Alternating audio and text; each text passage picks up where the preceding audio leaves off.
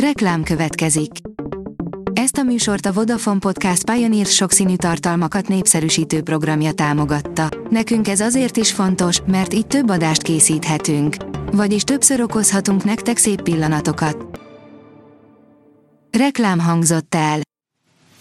Lapszemle a nap legfontosabb híreiből. Alíz vagyok, a hírstart robot hangja. Ma január 9-e, Marcel névnapja van. Lázár bejelentette az új tarifarendszert, csak az ország és vármegye bérlet marad, ajánlatot tett a fővárosnak, írja a Telex. Alakítanak a kedvezmények rendszerén, új országos és megyei napi egyet vezetnek be a vasúton és a távolsági buszokon. A miniszter szerint Budapest tartozik, ezért új ajánlatot tesz, hát ha meg tudnak egyezni. Nyomoznak a kotrógépes földszerzés ügyében. Szakértői vélemény szükséges ahhoz, jogszerű volt-e mesterségesen tópartivá tenni az ánkai ingatlant, írja a 24.hu. Folytatódnak a német tüntetések, olajat öntött a tűzre egy zöld szervezet. Ma tovább folytatódnak a demonstrációk, a gazdákban forr az elégedetlenség. Kint élő magyarokat is kérdeztünk tapasztalataikról, áll az Agroinform cikkében. Meghalt Benedek Miklós, írja a Forbes. Meghalt Benedek Miklós, a Nemzet Színésze címmel kitüntetett, Kossuth és Jászai Mari díjas színész, színházi rendező, érdemes és kiváló művész 77 éves volt. Minden eddiginél többet kell fizetnünk a cukorért, írja a Magyar Mezőgazdaság. A klímaváltozás egyre több haszonnövényt veszélyeztet, nem bírják a növények az új időjárási körülményeket. A cukorára világszinten évtizedes magasságba szökött a cukortermelő országokat sújtó szárasság miatt, ami lecsökkentette a hozamot. A 444.hu szerint Lázár János, mindegy, hogy karácsony, vitézi vagy az LMP, csak valaki fizessen.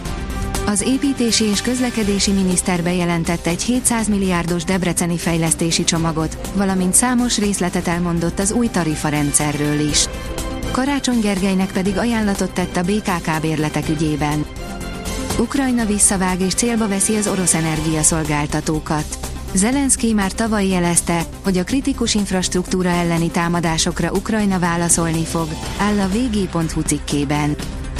Mi vár idén Magyarországra? Érkezett egy jóslat.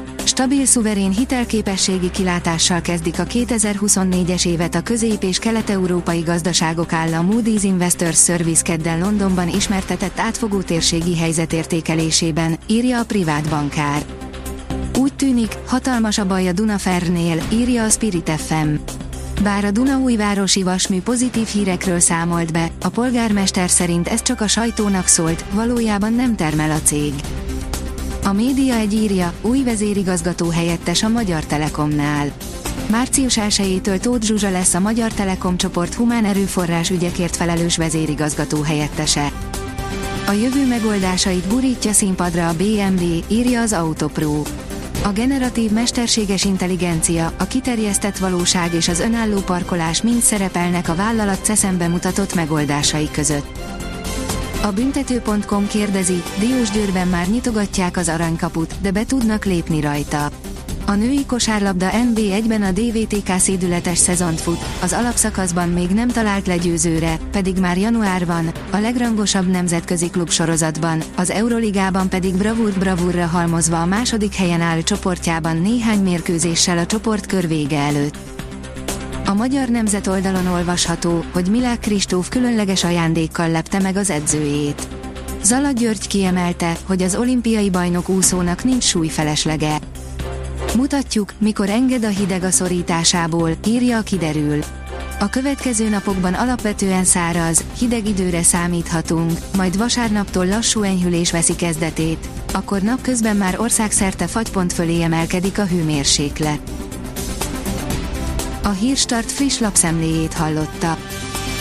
Ha még több hírt szeretne hallani, kérjük, látogassa meg a podcast.hírstart.hu oldalunkat, vagy keressen minket a Spotify vagy YouTube csatornánkon, ahol kérjük, kövessen és értékeljen minket.